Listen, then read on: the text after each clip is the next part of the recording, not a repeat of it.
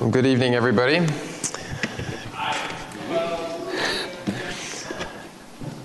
For those of you who don't know, my name is Jeff, and I'm one of the leaders here at SALT. And really just grateful that you guys have chosen to spend your Tuesday night here with us. I just wanted to just say a couple of things about SALT before we jump in. And the first being that, you know, this is very a pivotal time for us as young adults. And so that's part of why this group exists. We recognize that, you know, this, the stage right after high school, as you think about careers or school or pursuing relationships, like there's just a lot of change that happens in this young adult phase of life. And we at SALT just recognize how important it is for us, specifically in this age group, to have a strong community of, believers, people who can hold us accountable, people who can help encourage us in the faith to continue to seek God together and to help us to grow the, to be the people that God wants us to be.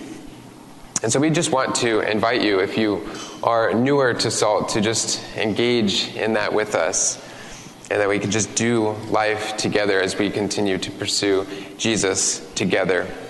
We want our lives to be lived according to God's word and the authority that we find there. And we just recognize how important it is to have that consistency in the lives of those around us.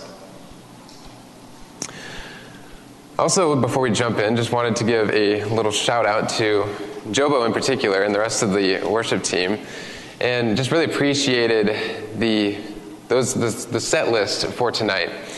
If you've been here specifically last week, as we've kind of reached this this point in the story of Job, just thinking about how big and great our God is, and we'll end tonight on a little bit of that similar note, very much that similar note.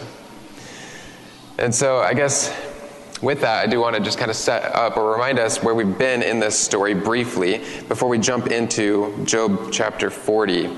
So, if you have your Bibles, go ahead and open them to Job 40. We'll be looking at chapters 40 and 41.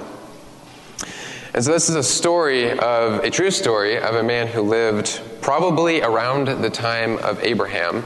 We don't know the exact time for sure, but likely around that time a time when there wouldn't have been any of the Bible recorded at that time.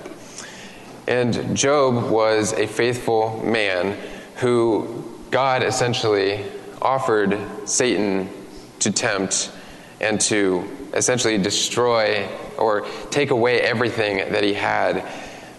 He afflicted him severely. Job lost all of, essentially all of his possessions. He lost all of his kids and most of his servants. And then, as if, as if that wasn't enough, his health was taken from him as well as he was ailed with severe sores.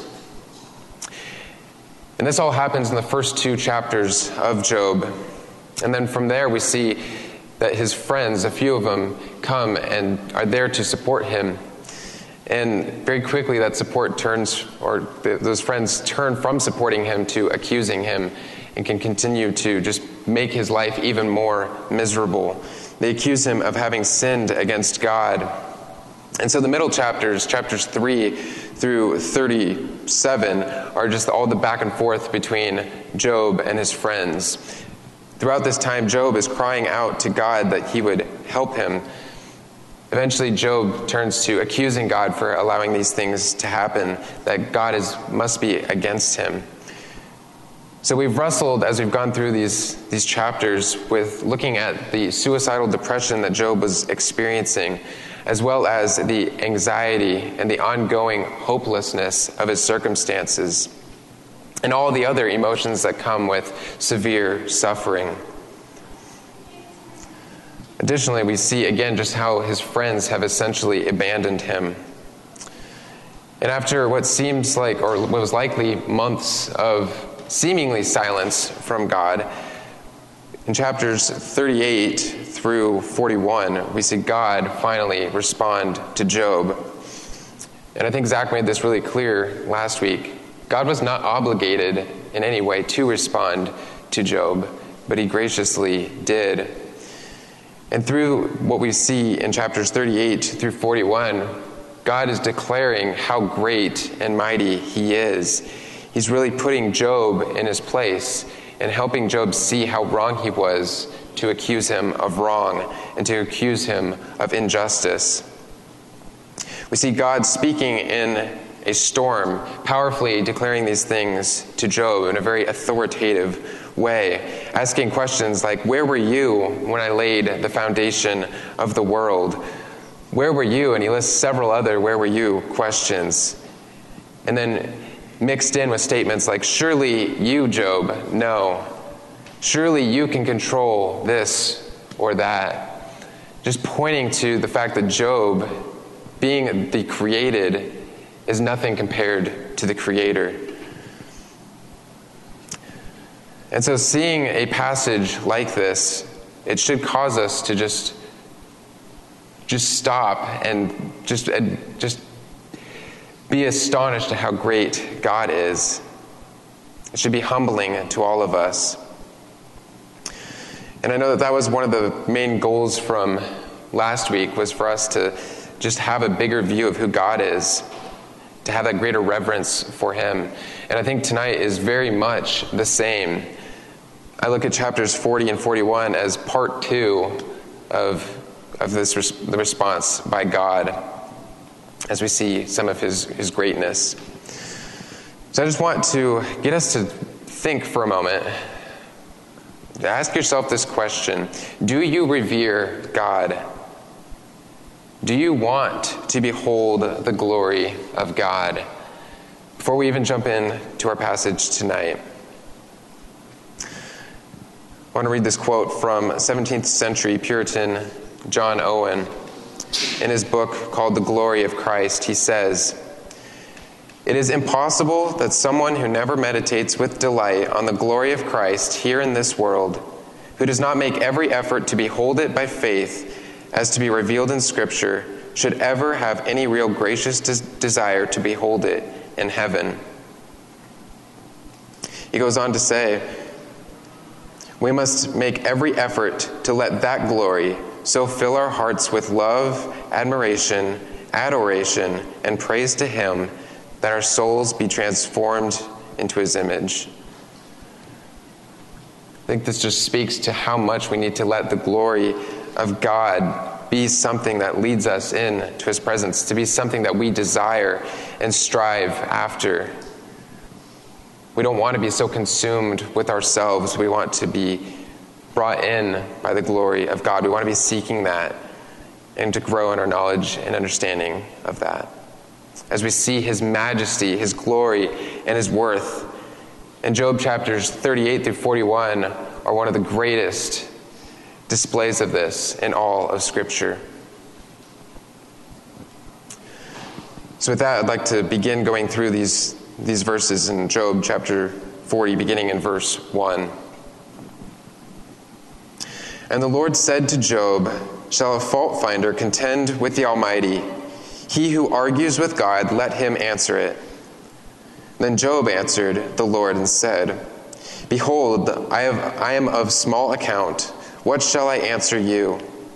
I lay my hand on my mouth. I have spoken once, and I will not answer. Twice, but I will proceed no further. Job has been continued to be put in his place by God, and here God asks, Who can contend with the Almighty? In other words, who can prove God to be in the wrong? We know that God is infinitely pure and holy and just. And we see Job confess essentially, who am I? And he says, I will shut my mouth. I think the fact that this isn't the end of the book proves that Job still hasn't quite gotten it yet, though. God still has a lot more to say. But just put yourself in the shoes of Job for a minute. How often do we, like Job, try to justify ourselves? We try to justify the things that we say or the things that we do. But before God, we do not have any defense.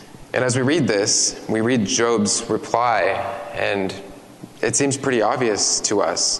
What can Job say in defense before God? He looks kind of foolish in this moment. But so do we when we try to defend ourselves before God. And so it's wise sometimes to shut our mouths before those who know far better than we do. And so God continues. Verse 6 Then the Lord answered Job out of the whirlwind. So again, as, as Zach kind of illustrated for us last week, this is not just a, a quiet whisper. The Lord answered Job out of a whirlwind and said, Dress for action like a man. I will question you, and you will make it known to me. Will you even put me in the wrong? Will you condemn me that you may be in the right? Have you an arm like God? And can you thunder with a voice like his? Adorn yourself with majesty and dignity. Clothe yourself with glory and splendor. Pour out the overflowings of your anger, and look on everyone who is proud and abase him. Look on everyone who is proud and bring him low, and tread down the wicked where they stand. Hide them all in the dust together. Bind their faces in the world below. Then I will acknowledge to you that your own right hand can save you. Again, God is displaying his grandness to Job through a series of questions here. He begins by essentially telling Job, Buckle up. I'm not done with you yet. Again, Job has been wrongly accusing God of wrong throughout his suffering, claiming that God has been unjust to him in allowing the suffering to happen, that God had not been fair to him. He was just desiring to have that opportunity to present his case before the Lord. But no one can condemn God. No one could stand before him and be in the right if they try to condemn the Lord. God is helping Job to see this. We know that God is all powerful and no one is like him. So God is essentially challenging Job here and basically saying that if you have the power and the authority to execute justice on the earth, then do it. Do it in the way that you believe is right. Then maybe you can have a case before me. We know that Job is not on equal plane, an equal plane with the Lord. The Lord continues in verse 15 Behold, behemoth, which I made as I made you. He eats grass like an ox. Behold, his strength is in his loins, and his power in the muscles of his belly. He makes his tail stiff like a cedar. The sinews of his thighs are knit together. His bones are tubes of bronze, his limbs like bars of iron. He is the first of the works of God. Let him who made him bring near his sword. For the mountains yield food for him. Where all the wild beasts play under the lotus plants, he lies, in the shelter of the reeds and in the marsh. For his shade, the lotus trees cover him, the willows of the brook surround him. Behold, if the river is turbulent, he is not frightened. He is confident, though Jordan rushes against his mouth. Can one take him by his eyes or pierce his nose with a snare? God's challenge to Job changes a little bit in these verses as he describes the nature and the creation of the behemoth.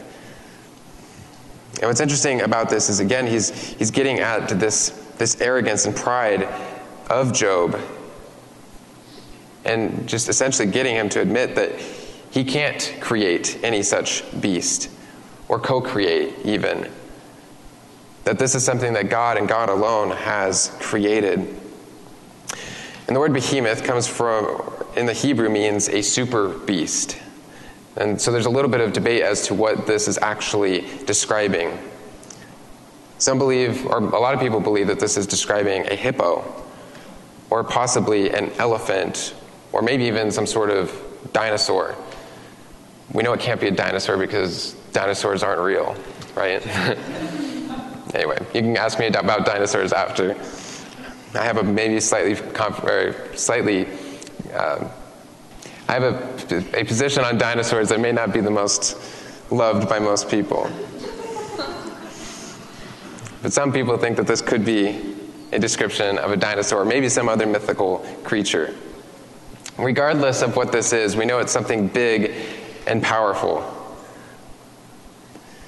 And the idea here is that Job must be strong enough to subdue this behemoth if he is to have any hope in being able to defend himself before God. And again, being able to show his justice in the world the way that he thinks would be right and just. And again, I think the obvious answer is Job cannot even come close to being able to subdue such a beast. But God isn't done with such a comparison. In chapter 41, God now brings in the description of a Leviathan. We continue reading. Can you draw out Leviathan with a fish, fishhook or press down his tongue with a cord? Can you put a rope in his nose or pierce his jaw with a hook? Will he make many pleas to you? Will he speak to you soft words? Will he make a covenant with you to take him for your servant forever? Will you play with him as with a bird, or will you put him on a leash for your girls? Will, you, will, you, will traders bargain over him? Will they divide him up among, among the merchants? Can you fill his skin with harpoons, or his head with fishing spears? Lay your hands on him, remember the battle you will not do it again. Behold, the hope of man is false. He is laid low even at the sight of him. Again, this description of this Leviathan, this comes from the Hebrew word that possibly means sea monster, or it could even be something a little bit more vague than even that. The description, many believe, is of a crocodile here, although it also could be some sort of like sea dinosaur. Like, the range of opinions can be big. Regardless, it's another big creature that's very similar in might to the behemoth, but likely with more of a sea presence or something like that. No one dare goes against this Leviathan. But just imagine putting yourself in the shoes of somebody specifically around the time when this story is taking place right? Like, think about around the time of Abraham, think about the kinds of weapons they would have had. Swords and spears, maybe at best, but probably not even very good at that point. Imagine coming face to face with a giant crocodile. Nothing standing between you and this crocodile. How are you going to penetrate that skin of it, the armor it has? How are you going to take down this crocodile without it eating you? This is kind of the picture that we're seeing here in these, in these verses. No one in their right mind is going to go face to face with this crocodile and try to beat it, right? God is challenging Job. Are you confident enough in your strength and in your might do you really think you would, have a, you would stand a chance against a beast like a crocodile or worse? Who are you to go up against a beast like this? We understand with where we're, in, where we're at in this story, he's obviously pointing to who can stand against the Lord. This is what he's driving home here. Just as how big and how mighty is the behemoth or this Leviathan, how much bigger is the Lord? How much more mighty is He? He's the one who made these beasts. And just as no one will go up against either of these beasts, who can stand before the Lord and defend himself?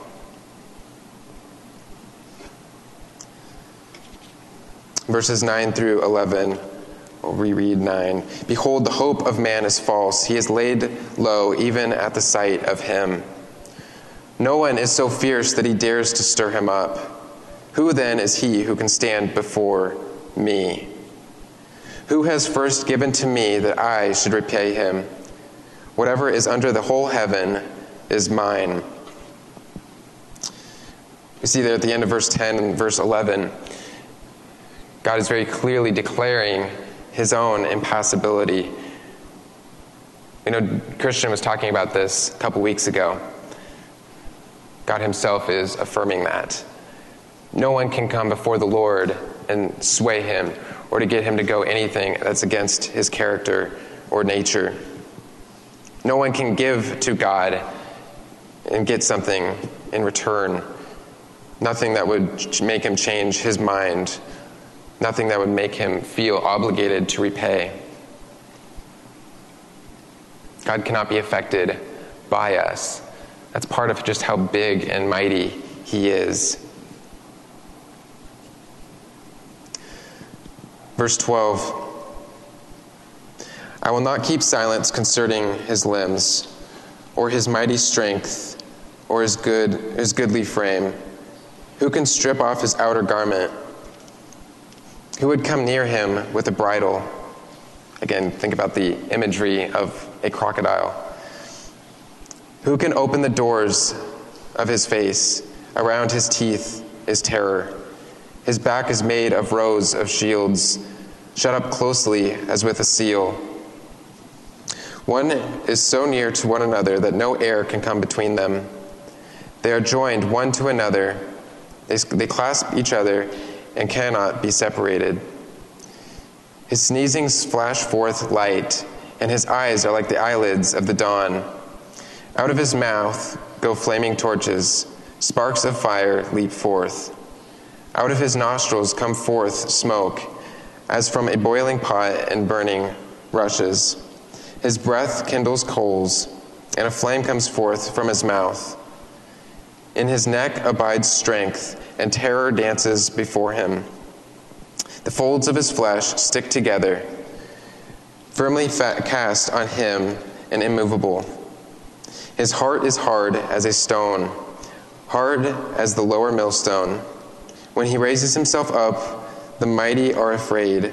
At the clashing, at the crashing, they are beside themselves. Though the sword reaches him, it does not avail. Not the spear, the dart, or the javelin. He counts iron as straw, and bronze as rotten wood. The arrow cannot make him flee for him, sling stones are turned to stubble, clubs are counted as stubble. He laughs at the rattle of javelins. His underparts are like sharp potsherds. He spreads himself like a threshing sledge on the mire. He makes the deep boil like a pot. He makes the sea like a pot of ointment. Behind him, he leaves a shining wake, one who would think the deep to be white haired. On earth, there is not like, there is not his like, a creature without fear. He sees everything that is high. He is king over all the sons of pride. There's none like this creature. How much more so is there none like our God, who is king over all? Through these comparisons of the behemoth and the leviathan, God is declaring his own supremacy and omnipotence. He does not fear man. Man cannot touch him or affect him. He is truly to be feared and revered, just as these creatures are. But God is not only sovereign, but He is holy, just, and fair. So, who does Job think he is? I think that's a question we've been thinking about as we've kind of seen Job's questioning of God throughout these middle chapters. The question we need to ask ourselves is who do we think we are? I, like Job, am challenged when I read the words of God like this when I come across a passage like this that reminds me of how often I might feel angry about a situation or a circumstance and choose to respond in a sinful way. And I might even try to justify those actions because of the circumstances. We all do this. We think we can be justified because of our circumstances. But I think this passage helps us to see that we cannot justify ourselves before God, that no circumstance makes it right for us to respond in a sinful way, that we need to be humbly submitting to the Lord even in those difficult circumstances. I think we need to remind ourselves of passages like this that get us to look up and see how big and awesome God is, how holy He is, how holy we are not. And this should always result in a posture of humility. Our God is so big and incomprehensible. He's indescribable, like the song that we were singing. How far beyond our understanding is He? I want to read this quote from Steven Lawson in his book called Show Me Your Glory. He says, Whenever we approach His throne of grace, there must always be a sense of awe, amazement, and astonishment to our devotion. We could never adore a God we could completely figure out. And even that, I just think it's interesting to think in these middle chapters how often do we read passages, verses, where Job or his friends thought that they'd figured out God. They thought they'd figured out why these things were happening, or maybe why certain other things weren't happening. This quote continues But because God is far beyond us, this realization should drive us to our knees. It should cause us to look up in wonder and amazement that the Infinite One has made himself known to us. I think this is part of what I want to leave us on tonight. Just thinking about how amazing it is that this, this great God who we've been reading about, who's been revealing himself to us these past four chapters now, how amazing it is that he didn't remain silent. And not just to Job, but we have all of Scripture where he has revealed himself to us, that he's made himself known to us in a personal way. And we even have Jesus to look to as well as he's revealed himself through Jesus.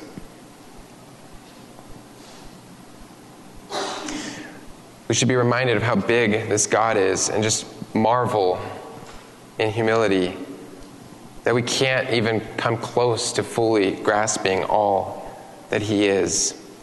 And He has made Himself known to us.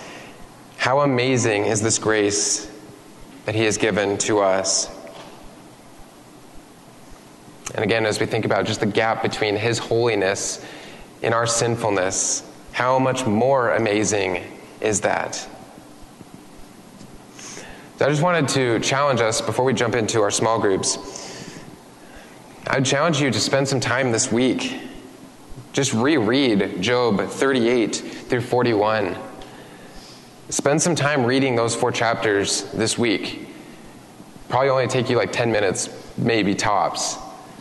Spend some time reading it, but after you've done that, just spend some time just meditating on it. Spend some time just meditating on what God has said about Himself, specifically just in these few chapters. Let that just remind you of how much bigger He is than we are. And let that glory and majesty of Him humble you and lead you into greater dependence on Him.